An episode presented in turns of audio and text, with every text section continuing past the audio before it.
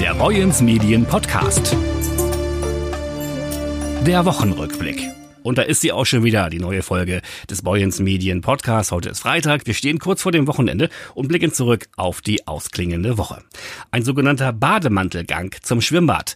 Das ist eines der Aushängeschilder des neuen River Loft Hotels in Brunsbüttel, in das Hoteldirektor Fabian Engels dieser Tage Einblick gewährt hat. Unsere Volontärin Kim Malin Bietke durfte sich die neuen Räume vor der Eröffnung schon einmal ansehen.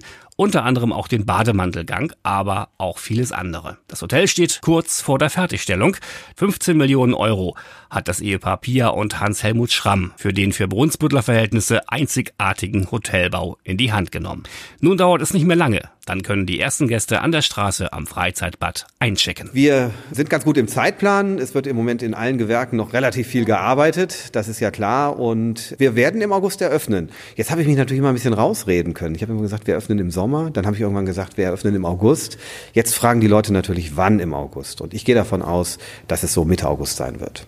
Unsere erste Veranstaltung haben wir am zwanzigsten August. Sagt Hotelmanager Fabian Engels, der ursprünglich aus Hamburg kommt. Der Bau läuft zwar jetzt nach Plan, doch hat Corona über die Zeit ganz schön Prozesse verlangsamt oder erschwert. Das Ergebnis wird so, wie wir das wollten. Das können wir, glaube ich, jetzt sicher sagen. Alles so geklappt hat nicht. Wir hatten große Probleme mit Lieferungen bei, bei der Bauphase. Das hat aber unser äh, Bauträger Kellerbau super kompensiert. Wir haben äh, auch jetzt noch große Schwierigkeiten, an alle Artikel ranzukommen. Man muss sich vorstellen, eintausendachthundert einzelne Artikel kommen in dieses Hotel und irgendwie hat gefühlt jeder dieser Artikel im Moment Lieferschwierigkeiten. Und dann gibt es da, wie gesagt, den direkten Zugang zum benachbarten Freizeitbad Luv. Genau, baulich, das ist unser sogenannter Bademantelgang. Wir haben den Bademantelgang getauft, weil du wirklich mit dem Bademantel aus deinem Zimmer rüber ins Schwimmbad kannst. Wir sind eines der wenigen Hotels, die in die Übernachtungsrate den Schwimmbadeintritt mit inkludieren. Also aufgrund der guten Zusammenarbeit machen wir das gerne. Das heißt, automatisch, du musst gar nichts anderes mehr machen, kannst du von uns aus, wenn du bei uns ein Zimmer beziehst, dann auch ins Schwimmbad gehen. Und dieser Bademantelgang ist auch zum Schreien schön. Er soll ein bisschen an einen Schiffscontainer erinnern und das sieht auch jeder, der ihn sich anguckt.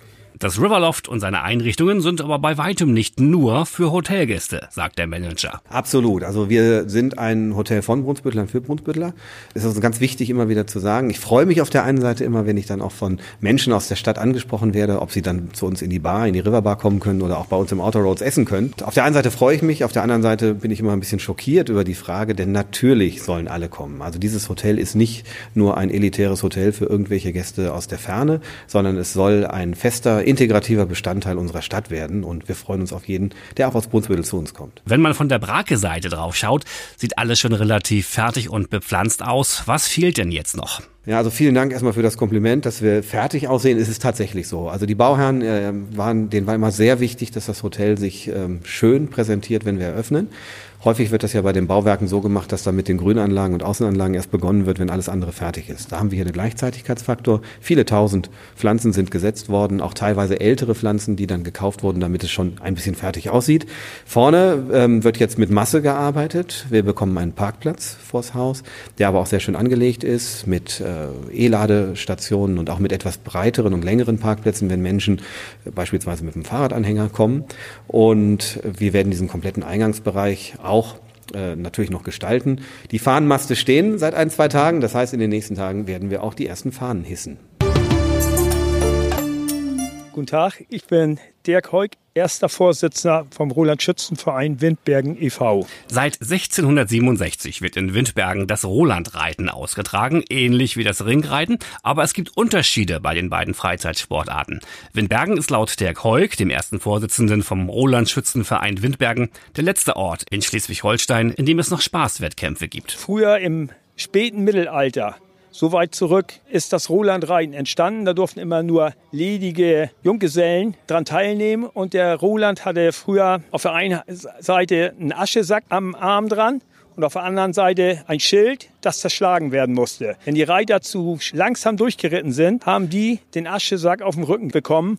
Und das zählte so, wie als wenn man vom Pferd runtergefallen worden ist. Einmal im Jahr beim Schützenfest duellieren sich bis zu ein Dutzend Rolandreiter.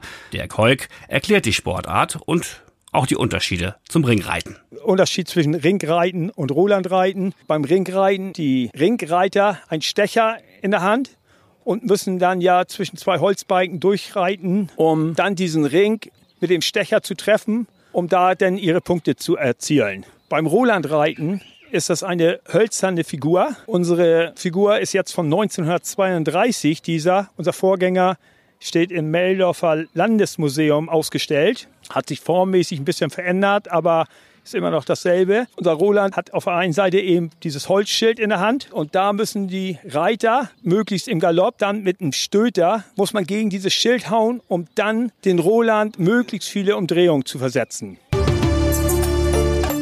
Große Freude am zurückliegenden Wochenende in der Kreisstadt. Hunderte Kinder haben für Stunden den Südermarkt und Teile des Marktplatzes eingenommen. Endlich wurde wieder Kindertag gefeiert und die Kleinen waren ganz groß dabei. Ich habe da vorhin dreimal gehüpft und das fand ich eigentlich sehr toll.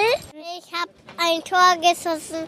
Also ich fand, es war ein mega Tag hier heute und ich freue mich, was ich auch auf der Bühne sein durfte und ich freue mich schon ganz doll auf den nächsten Kindertag. Ich war vor drei Jahren auf dem Kindertag und heute auch. Und ich habe mich sehr amüsiert auf der Kletterstrecke, weil es sehr cool war.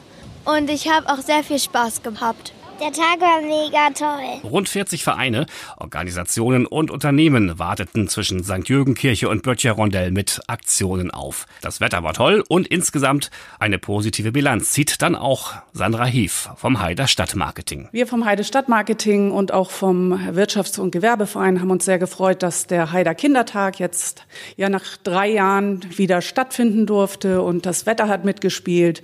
Die Bude war voll, es waren sehr viele Menschen auf den Beinen und ähm, leuchtende Kinderaugen, in die wir blicken konnten. Also es war ein kunterbuntes Programm, ganz viele Vereine und ähm, haben dann hier auch noch das äh, Bühnenprogramm gestaltet, wofür wir uns herzlich bedanken möchten. Und ich hoffe, dass alle einen ganz, ganz schönen Tag hatten. Doch nach dem Kindertag kehrt nun keine Ruhe ein. Die nächsten Aktionen sind bereits auf der Agenda. Ja, wir freuen uns jetzt auf die nächsten Events. Am ersten und zweiten Juli wird es hier am Südermarktbund. Wir starten am Freitag um neunzehn Uhr mit einem Live-Konzert mit der Cover- und Showband Casino Royale. Das ist die beste Partymusik der letzten vierzig Jahre. Das ist wirklich eine ganz tolle Band. Showband, die machen Live-Roulette auf der Bühne, kommen alle in Abendkleid. Also da ist Stimmung auf jeden Fall garantiert. Und am Sonnabend, den zweiten Juli, ist der große Poetry Slam Deluxe mit den besten Slammern aus ganz Schleswig-Holstein und einem anschließenden Live-Konzert mit Fritz Feig featuring John Möller, sagt Sandra Hief. Und so haben wir am Ende dieses Beitrages auch schon ein paar Ausblicke wagen können auf kommende Veranstaltungen. Soweit diese Folge, die heutige Folge des Boyens Medien Podcasts. Redaktion heute Moritz Dannenberg und Jörg Lotze. Wir wünschen Ihnen ein wunderschönes Wochenende. Bleiben oder werden Sie gesund. Passen Sie auf sich auf. Bis demnächst.